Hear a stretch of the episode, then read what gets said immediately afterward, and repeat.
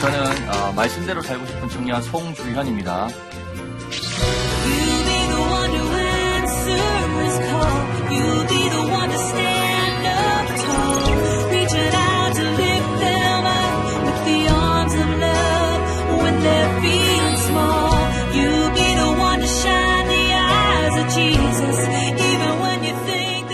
제가 항상 요즘에 또 고민하는 부분에 대해서 좀 나눠보고 싶습니다. 어, 과연 예수 믿는 것이란 무엇인가, 어, 또 예수님을 믿는 사람으로서 이 땅에서의 삶은 어떤 삶이 되어야 될 것인가에 대해서 한번 어, 계속적으로 저한테 좀 질문도 하고 고민하고 있는 시기인 것 같습니다. 어, 예수 믿는 것이란 무엇일까요? 예수 믿고 어, 천국에 가는 구원열차 티켓 하나 소유한 것이 예수 믿는 것일까요? 아니면 예수님 믿고 내가 잘 되고 내가 뭔가 어, 복 받는 것?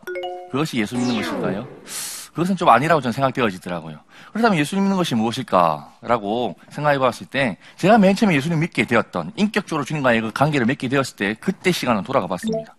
그때 생각해 보니까 제가 주님께 이렇게 기도했던 것 같아요. 주님, 제 삶을 이제부터는 주님께 올려드립니다. 주님이 나의 주인이십니다. 이렇게 기도를 했던 것 같더라고요. 우리 어, 많은 크리스천들이 예수님 믿게 될 때 동일한 고백으로 시작을 하게 되는 것 같아요. 그렇다면 주님이 나의 주인이시라면 주님께서 가르치시는 대로 우리가 살아야 된다고 저는 생각되어지더라고요. 주님이 말씀하시는 대로 주님의 그 가르침에 따라서 살아가는 것이 주인과 또 주인의, 주인을 모시는 어, 종된 마음, 아니면 아버지를 모시는 자녀의 마음이 되지 않을까 생각해 보게 되더라고요. 어, 우리는 이전의 삶은 지났고 새로운 삶을 사는 사람들입니다. 어, 이전 것은 지났으니 보라 새 것이 되었도다라고 주님께서 말씀하셨잖아요. 그렇죠?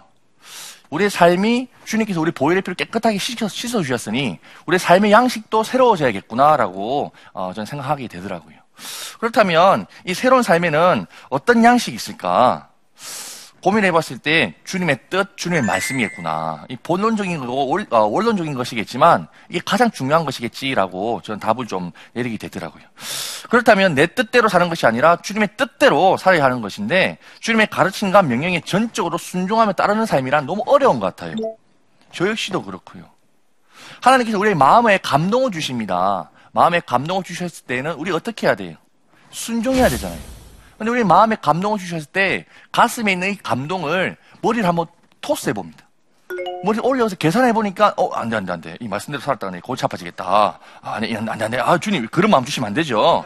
아, 계속 이런, 어, 계속 핑계거리를 대면서 그 말씀을 가슴에서 손과 발로, 삶으로 나타내야 되는데, 그 말씀을 머리를 올렸다가 나중에는 그냥 버려뿌는 겁니다. 저 역시 그렇더라고요. 주님께서는 말씀을 이렇게 가르쳐 주셨지요. 순종이 제사보다 낫다. 또 듣는 것이 수양 기름보다 낫다라고 말씀하셨잖아요. 이 말씀에 따라서 작은 것부터라도 순종하는 마음으로 살아가야겠다라는 마음을 가지게 되었어요. 우리는 말씀에 대해서 많이 압니다. 뿐만 아니라 그 말씀에 대해서 어, 삶을 실천하기 위해서 노력도 합니다. 하지만 어, 아는 것보다 사는 것이 힘임을 알고 있음에도 불구하고 알고는 있지만 살기가 너무 힘들어하는 그런 어려운 부분이 많더라고요. 제가 작은 것부터 순종하면서 살아왔던 이야기들을 잠시 잠시 어, 나눠보도록 하겠습니다. 어, 제가 어, 그 한번 학교에서 대학교 그 대학생 때 유학생들이 있었어요. 외국인 유학생들. 저희 학교 같은 경우는 아프리카 유학생들이 좀 유학을 많이 왔었습니다. 어, 신학대학이다 보니 학교에 유학을 와서 엠디브이 과정을 거치고 난 뒤에 어, 목사님으로 훈련을 받고 본국에 다시 재파송되는 거예요. 근데 그 목사님들이, 그 예비 목사님들이 유학을 왔는데, 이, 그, 고국 땅도 아니라, 이, 이 참, 남의 나라 와가지고 공부한다는 게 쉽지 않잖아요, 그죠? 그래서 마음이 계속 쓰이는 겁니다. 그런 마음이 쓰이다가, 아, 어떻게 하면 이분들을 좀 위로해드리고, 함께, 어, 마음을 나눌 수 있는 시간을 마련할 수 있을까. 그러다 우리 그 대학생들의, 어, 그, 야식 타임이라는 게 있더라고요. 그죠? 어, 야식 타임에 어, 가장 주된 메뉴로 한다면은 어, 치킨입니다. 치킨. 어, 이 치킨을 제가 지금 먹은 것만 생각해도 어, 양게장을 그냥 다 먹은 것 같은데 어, 치킨을 나도 좋아하니 아프리카 유학생들도 좋아하겠지라고 생각하고 한 번씩 한 번씩 한 두 달에 한 번씩 세 달에 한 번씩 어, 유학생들이 그때 한 서른 명 정도 있었는데 한 십만 원, 십오만 원씩 정도만 이제 그 어, 투자를 하면 다 이렇게 어, 같이 먹고 나눌 수 있는 시간이 마련되더라고요. 추석 때였어요. 추석 때는 한국 학생들은 다 집에 가서 명절 시간을 보내는데 외국인 유학생들은 추석 때 갈 데가 없는 겁니다. 마음이 좀 쓰이더라고. 아, 또 통닭을 한번 사줘야겠다. 그런 마음을 갖고 있다가 어, 이제 한 통닭을 사 먹이려면 외국인 유학생들, 흑인들, 아프리카 유학생들은 한 서른 명. 그러면 사줄 수 있겠다. 그런데 저한테 십오만 원 정도가 있었어요. 근데 하나님께 이상한 마음을 주시는 거예요. 주연아, 기양할 것 다 먹이라 라는 마음을 주시더라고요. 외국 유학생 다 먹이려면 한 백 명이 넘었었거든요. 그러려면 이, 그 계산을 해봐도 이 백 명을, 백 명이 십오만 원, 어이, 택도 없는 거예요. 이 어떻게 고민하다가 그냥, 그냥 바로 저도 모르게 그 통닭집에 전화를 하게 되었어요. 어, 저기 그 학교인데요. 어, 통닭, 어, 육십만 원씩 좀 보내주세요. 저는 십오만 원 밖에 없었는데. 헐, 어떻게 하지? 골치 아파진 거예요. 시간은 다가오지. 아, 어떻게 하지? 하나님 말씀에 따라 순종을 했는데 안 되면 내가 나중에 어, 외상이라도 해야겠다. 아, 그런 마음을 가지게 되었던 거죠. 근데 하나님께서는 이 순종의 결단을 보고 싶었던 것 같아요. 한 친구가 갑자기 찾아오더니 어, 주연아, 어, 이상하게 하나님이 얘한테 조금 이 좀 어, 마음을 좀 나누라 하는데 하면서 오만 원 손에 쥐어주는 거예요. 난 아무 말도 안 했는데. 근데 한 친구가 찾아오더니 또 아, 형님이었죠. 선배님이 찾아와서 주연아, 어, 니 좋은 일 한다며. 어, 어떻게 알았어요? 나 들었다 하면서 또 한 십만 원 또 지어주는 거야. 전화 한 통이 왔어요. 저쪽에 제가 부산에 살고 있는데 통영에 사는 친구가 전화하고 사는 이야기가 주연아, 어째 지내노? 그냥 안부 인사를 하고 있었는데 야, 어째 지내길래 내가 지금 죽을 것 같다. 지금 돈 뜯고 골치 아프다. 그랬더니 그 대뜸 하는 이야기가 뭐 때문에 그러는데 아, 외국 유학생들 이렇게 조만간 잔치를 벌어주고 싶은데 돈이 없다. 내가 보내줄게. 계좌번호 줘. 그러더니 한 뭐 십만 원. 뭐 또 난, 딴 친구가 또 십만 원. 하나님께서 두 시간 만에 육십만 원이 넘는 돈을 모아주시더라고요. 제가 그때 깨달았습니다. 아, 하나님께서는 순종을 기뻐하시는구나. 순종하면은 뒤에 일들을 하나님께서 다 책임져 주시구나. 그때 이후부터는 그냥 마음에서 주님께 시키시는 대로 순종하기 위해서 노력하게 되는 것 같아요. 또 하나의 이야기를 좀 들려드리겠습니다. 어, 제가 그 부산에서 라디오 방송을 좀 진행했었어요. 라디오 방송을 진행하는데 어, 한 청취장, 청취장님의 그 문자를 보았을 때 좀 마음이 아픈 게 있었어요. 그때 제가 퀴즈 포럼을 진행했었는데 어, 퀴즈 그 답이 어, 질문의 답이 쉼이었어요. 쉼, 휴식의 쉼이지요. 근데 한 분이 문자를 이렇게 보내주셨어요. 구십삼 세대 시는 어, 친정 어머니와 몸이 불편한 남편을 모시고 지내는 저에게는 어, 쉼이 그립습니다라고 어, 문자를 보내주셨더라고요. 답은 맞는데 마음이 아파. 같이 진행하는 분이랑 어, 오늘 이분에게 좀 선물로 좀 위로해 드리면 좋을 것 같아요. 라고 해서 어, 그 선물로 이렇게 선물 드리려고 그 주소랑 어, 집 주소랑 그 전화번호를 받게 되었어요. 근데 저는 그 일은 안 해도 되는 거거든요. 선물 주시는 분 다른 분이 계세요. 근데 저도 모르게 그 집 주소랑 전화번호 적고 있는 거예요. 왜 그러지 하고 집에 갔다가 아침에 그 다음날 일어났는데 이상하게 하나님께서 계속 가, 마음에 감동을 주시는 거예요. 그 집에 한번 가봐야겠다. 한 번도 가, 가본 적도 없는데 너네 집에 가, 가, 가야 된다 마음 주시는 겁니다. 이 어떻게 해야 될까? 또 참 그 갈등이 있는 거예요. 그래도 하나님의 마음의 순종함에 따라서 아, 이분에게 좀 마음을 좀 나눠야겠다 싶어서 쌀을 한 그 한 포대에 사고요. 그리고 또 봉투에다가 그때 한 십오만 원인가 이십만 원 정도 담아가지고 찾아갔었어요. 찾아가서 어머니께 어, 어머니 제가 지금 극동방송에서 진행하다 나왔는데 어, 마음이 감동이 있어서 찾아왔습니다.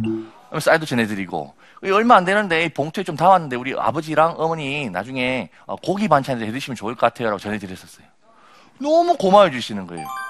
눈물 돌리시고 나중에 어머니께서 나중에 그 그 집 밖으로 저를 어, 배웅해 주시면서 하셨던 말씀이 아직도 기억이 남아요.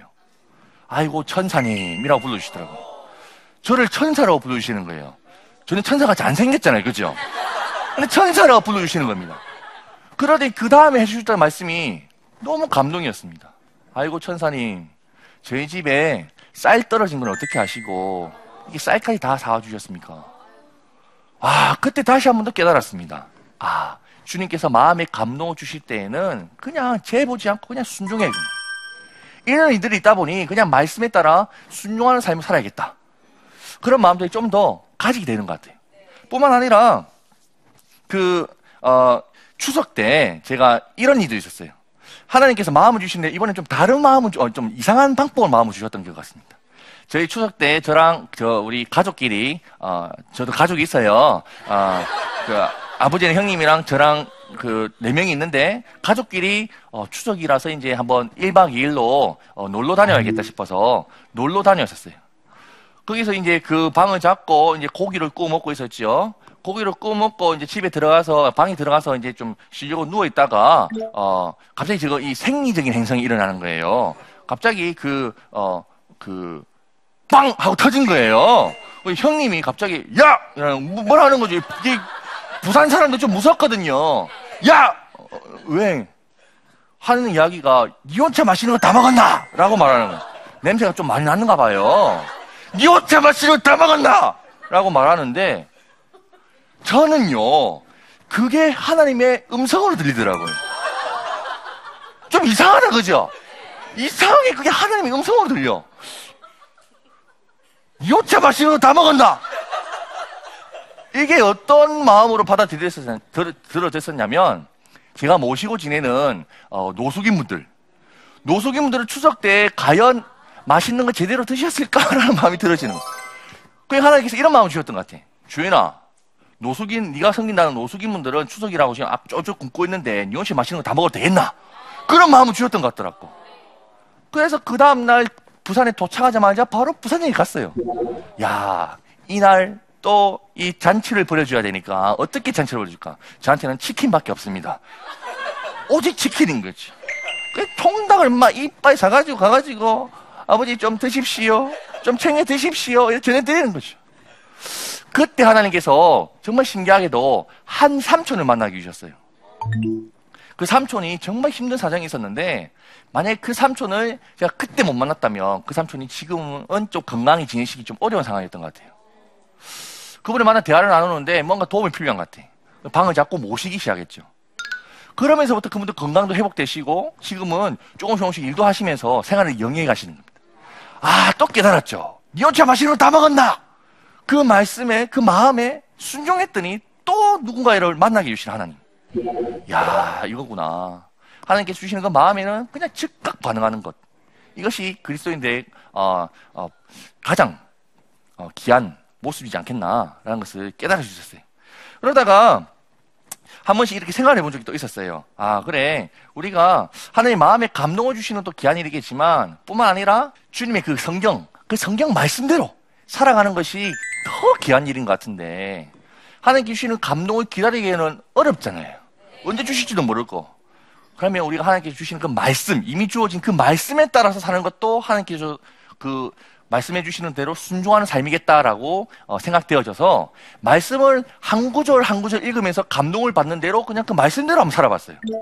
한번 어, 말씀을 읽어드리겠습니다. 어떤 말씀이냐면 이런 말씀. 잔치를 베풀거든 차라리 가난한 자들과 몸 불편한 자들과 저는 자들과 맹인들을 청하라. 누가복음에 이런 말씀이 있어요. 내가 지금 잔치를 베풀 수 있는 게 무엇일까? 아, 생일 잔치가 있구나. 아니면 또 여자친구랑 연애를 하니까 여자친구랑 그 기념일 맞이, 기념일 맞아, 기념일을 맞을 때마다도 무언가 좀 다 살아있는 잔치를 한번 어, 벌려봐야겠구나라는 마음 가지게 되었어요. 그때도 또 동일하게 아, 우리 아, 제 생일날 어, 외국인 유학생들을 초청했죠. 외국인 유학생들 초청해가지고 어, 같이 통닭도 또 사주고 선물을 생일날 선물을 받아야 돼요, 줘야 돼요. 받아야 되잖아요, 그죠? 근데 말씀에는 주는 것이 받는 것보다 복되다라고 같이 되어 있더라고요. 아, 그럼 생일인데 선물을 내가 한번 줘봐? 선물을 포장해가지고 선물도 그냥 나눠주고 이상하게 한번 살아본 겁니다. 근데 재미가 있었어요. 지난 겨울에는 오리털 잠바 하나씩 다 뽑아드렸죠. 아버지 좋아하실까요, 안 좋아하실까요? 좋아하시죠? 헌옷을 받는 것보다 새 옷을 받는 게 더 좋잖아요. 이 말씀대로 사니까 재미있는 일이 너무 많아지는 거예요. 제가 그 학교에서 종교교사로 잠시 일을 했었어요. 기간제 교사로. 일을 하면서 애들 만나가지고 하는데 너무 즐거운 거예요. 근데 즐거웠었는데 한, 한 달쯤 지나니까 첫 월급을 봐, 첫 월급을. 보너스까지 해가지고 이백육십만 원을 받은 거예요, 이백육십만 원을. 너무 신난 거죠. 근데 갑자기 가슴 한켠에서 뭔가 좀 이 씁쓸함이 올라와. 아, 제가 고등학교 때 어, 우리 그 성경을 읽다 보면은 봐서는 안 되는 구절들이 있잖아요. 그죠? 지난번, 에헤이! 어이! 아, 하나님 이런 거 적어놔면 안 되지요. 봐서는 안 되는 구절들이 있는데 제가 모르고 보고 그냥 넘겨버리면 되는데 모르고 그 말씀을 하나님 앞에서 약속까지 있었어요. 하나님, 제가 이 말씀대로 한번 살아볼게요. 그 말씀이 어떤 말씀이었냐면, 어, 초소산물은 하나님께 올려드려야 되는데, 헐, 초소산물을 하나님께, 아, 왜 약속을 했을까? 시험에 들었다가 바로 또 순종을 했습니다. 이백육십만 원 가지고 어떤 귀한 일을 해볼까 고민하다가, 아, 초도급을 아, 세계 선교를 한번 해봐야겠다. 세계 선교 도구로 어떻게 해보면 좋을까 하다가, 아프리카에는 그 염소를 나눠주면 그 염소 한 마리가 힘이 있다고 하더라고요. 그래서 염소 한 마리를 좀 몇 마리 좀 사가지고 보내주면 힘이 되겠다. 근데 이 구호단체에서 하는 일이 있는데 저는 거기랑 말고 제가 직접 해보고 싶은 거예요. 제가 뭐 아는 사람도 없고. 근데 제가 맨날, 아까 말씀드린 것 같이 맨날 그, 어, 친하게 지냈던 외국인 학생들, 우리 치킨으로 친해진 우리 외국인 학생들 있잖아요. 그 루안다 누나가 있었어요. 루안다 누나. 그 누나랑 자기 교회랑 일을 해보재. 아, 좋아요. 누나 해봅시다. 염소 백 마리를 루안다에 보내기 프로젝트를 준비하게 되었어요. 염소 백 마리를 보내려면 사백만 원이 필요한 거예요. 사백만 원이. 근데 저는 이백육십만 원 밖에 없었잖아요.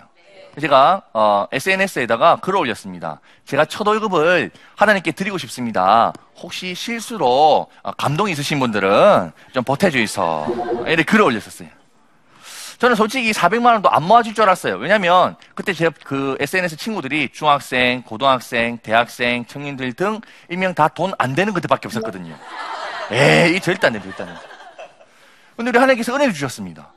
제가 그때 학교에서 일하고 있을 때니까 그 애들이, 특히 일진 애들이 감동을 받은 거예요. 일진 애들이 감동을 받아가지고 저거들이 그 뭐, 그 따로 허, 엄한 데 쓸 돈을, 엄한 데 쓸 돈을 모아가지고 보태주는 거예요. 사만 원, 오만 원씩. 어떤 누나는 사십육만 원을 보내줘. 헐, 청년이었는데. 이렇게 저렇게 하나님께서 은혜 주시니 사백만 원도 안 모아줄 줄 알았는데 이 주 만에 팔백만 원을 모아주셨어요. 그래서 염소 백 마리도 아닌 이백 마리를 루안다에 쏜 거예요. 그랬더니 이 일이 루안다 국영티비 뉴스까지 보도가 된 겁니다. 제가 그때 깨닫게 되었어요. 우와! 예수님이 미치니까 저 멀리 아프리카 루안다까지 예수 그리스도의 사랑이 미칠 수도 있구나. 그래 깨닫게 된 겁니다. 이 일도 어떤 그 동기와 그 이유가 있었을까요? 말씀이죠. 초사, 초소산물을 하나님께 드려라. 그 말씀에 따라 실천해보니 이 귀한 일도 하나님께서 만들어 가시는 거 보면서, 아, 말씀은 살아있구나. 말씀대로 사니 너무 행복하구나. 너무 기쁘구나. 하면서 많이 배울 수 있게 됐더라고요. 너희는 먼저 그의 나라와 그의 의를 구하라. 그러면 이 모든 것을 너희에게 더하시리라는 말씀 다 아시죠? 그죠? 한 번 또 이런 일이 있었습니다. 제가 그 독거 노인분들, 노숙인분들을 모시다 보니 그 차가 필요하더라고요. 봉사할 때. 하나님께 기도를 했어요. 하나님, 제가 차 한 대 필요한데요. 좋은 거 필요 없어요. 그냥 중고차로 좋으니까 그냥 굴러가는 거, 굴러가는 거 한 대 좀 선물해 주세요. 기도했었어요. 그럼 우리 하나님께서 그 기도를 들어주실까요? 안 들어주실까요? 안 들어주시더라고. 안 들어주셔. 그래서 하나님, 그래서 하나님이 차 안 사주면 제가 차 사야겠다 싶어가지고 하나님 몰래 한 이백만 원 정도 꼼쳐놨어요. 저는 자비랑 사역을 하기 때문에 돈 벌면 다 흘려보내는데 그때만큼은 이것도 뭐 사역을 위한 것이니 하나님 몰래 이백만 원 정도 꼼쳐난 거죠. 다음에 돈 모아가지고 어, 차 한 대, 중고차 하나 사야겠다 싶어가지고. 근데 이상하게 하나님께서 마음에 감동을 주시는 것 같아. 저를 부르시는 것 같더라고요. 주애나, 예? 주애나, 예? 그거, 예? 그게 뭔데요? 할매 주라.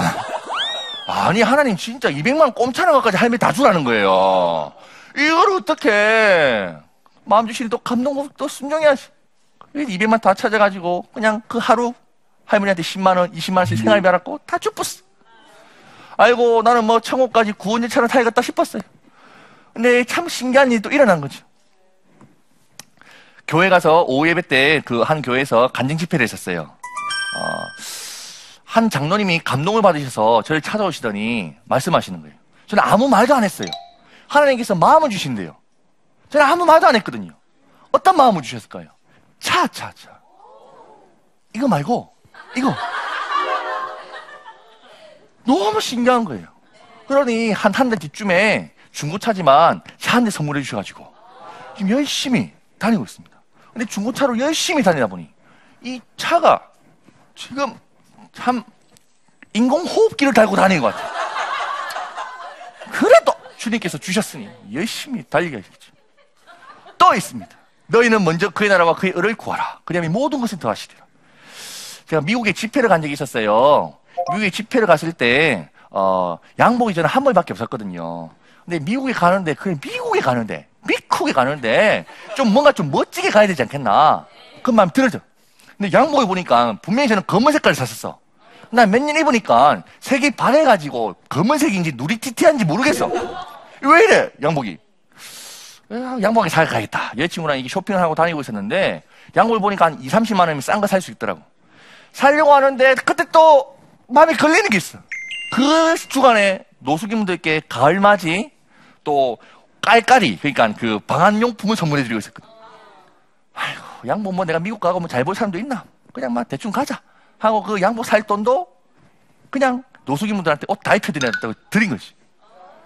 미국 가서 집회를 하고 제가 묵고 있었던 어, 집사님 댁이 있었는데요. 미국에서 집회 끝나고 난 뒤에 집사님이 어, 부르시는 거예요. 어, 전도사님, 예?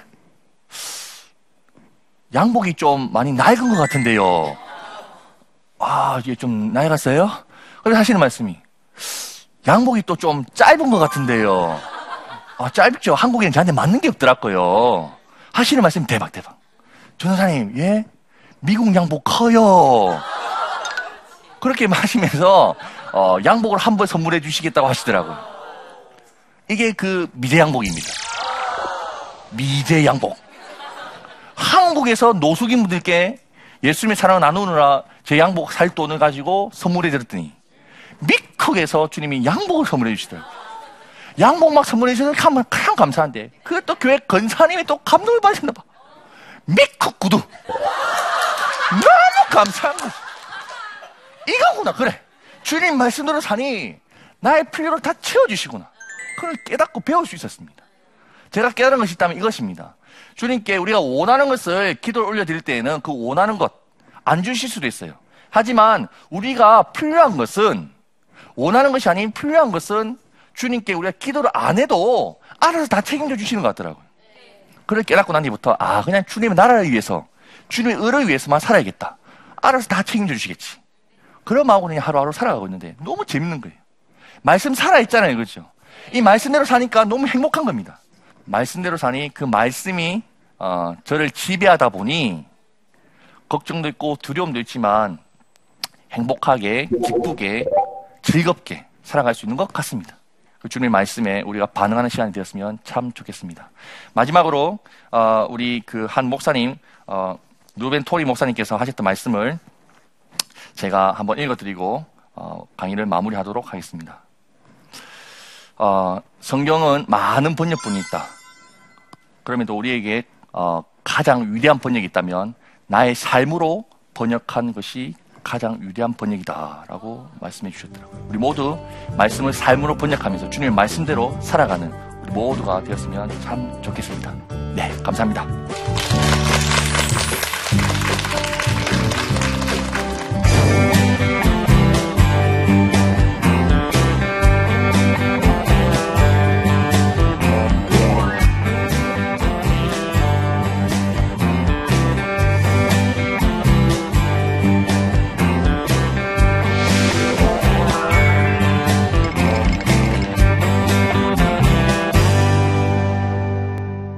말씀을 그대로 실천하는 것이 때로는 무모하게 느껴지기도 하는데 어, 잘못된 것인가요? 라고 어, 질문을 하셨는데 음, 무모하죠.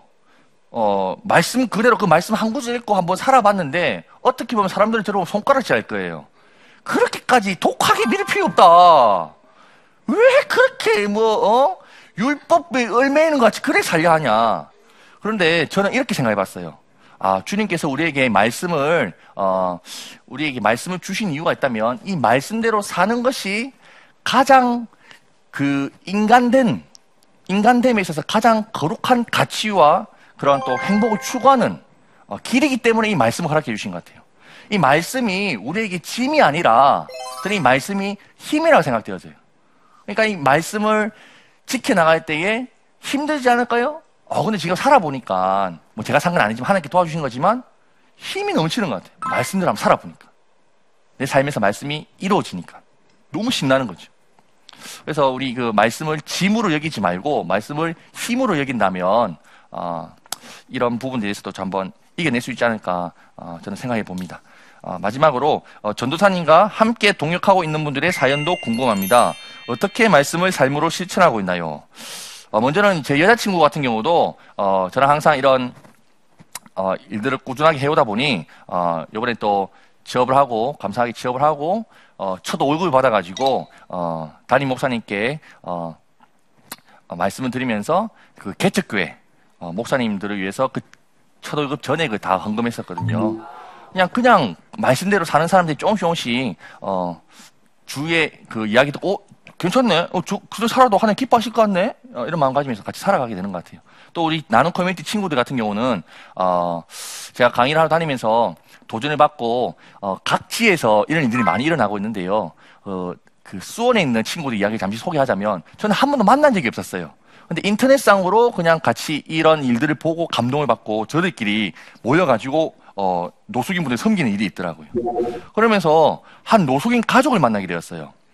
그 다섯 살 된 딸이랑 삼십 대 부부 세 명이 이렇게 길에서 노숙을 하고 있었던 겁니다. 마음이 아프잖아요, 그죠? 전화가 온 거예요. 이 어떻게 해야 될까? 좀 도움 방법을 좀 가르쳐 달라. 그래서 어떻게 할까 고민하다가 이분들을 여간에 모시기는 좀 어렵잖아요, 가족이니까. 안 되겠다. 우리가 돈을 좀 모아가지고 원룸이라도 좀 얻어드리자. 그래서 이렇게 이렇게 후원도 받고 또 있는 거 다 쪼개가지고 보증금 만들어서 수원에 한 원룸을 잡아드렸어요. 방을 잡아드렸더니 아버지도 일도 하시고자 하는 의지가 생기시고 일도 나가시고 일 년이 지나니까 이제 둘째 아기로 태어났는데 둘째 아기까지 해가지고 두 명이 아닌 네 명이 그 방에서 잘 지내고 있는 거예요. 뿐만 아니라 이제는 더 나아가서 그 아버지께서 아이고 이제는 내가 방을 비워줘야 때가 비워줘야 될 때가 온 것 같습니다. 내가 보증금을 모으고 있는데 보증금 모으면 내가 다른 방에 내가 나가고 이 방에는 다른 분을 모셨으면 좋겠습니다. 이런 말씀까지 하시더라고요. 그러니까 아, 이 젊은이들이 어떻게 보면 무모한 일일 수도 있겠지만 갇힌 일에 헌신할 때에 주님께서 더 기뻐하시고 그 일들을 어, 이뤄가시는 것들을 많이 볼 수 있게끔 해주시는 것 같아요. 아, 우리 모두가 어, 예수님 믿는 것 같이 살았으면 참 좋겠습니다. 어, 예수님 믿는 것 같이 산다는 것이 어, 나만 천국에 가는 것이 아니라 주님의 말씀에 따라 살아감을 통해서 이 땅에서 천국을 어, 만들어가는 어, 그런 삶이 되었으면 좋겠다는 겁니다. 저부터 어, 예수 믿는 것 같이 어, 살아가도록 하겠습니다. 기도 많이 해주시면 감사하겠습니다.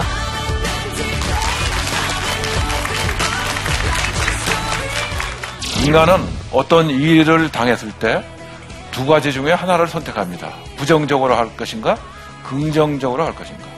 감사함은 마음을 가진 사람은 긍정적으로 합니다. 감사하면 가진 것에 만족하게 됩니다. 가진 것에 만족하게 되면 어떻게 될까요? 행복하게 되는 겁니다. 자, 그러면 그 행복하게 되려고 그러면 감사를 해야 되는데 그거 어떻게 하지? 감사를 습관이 되게 하라. 이겁니다.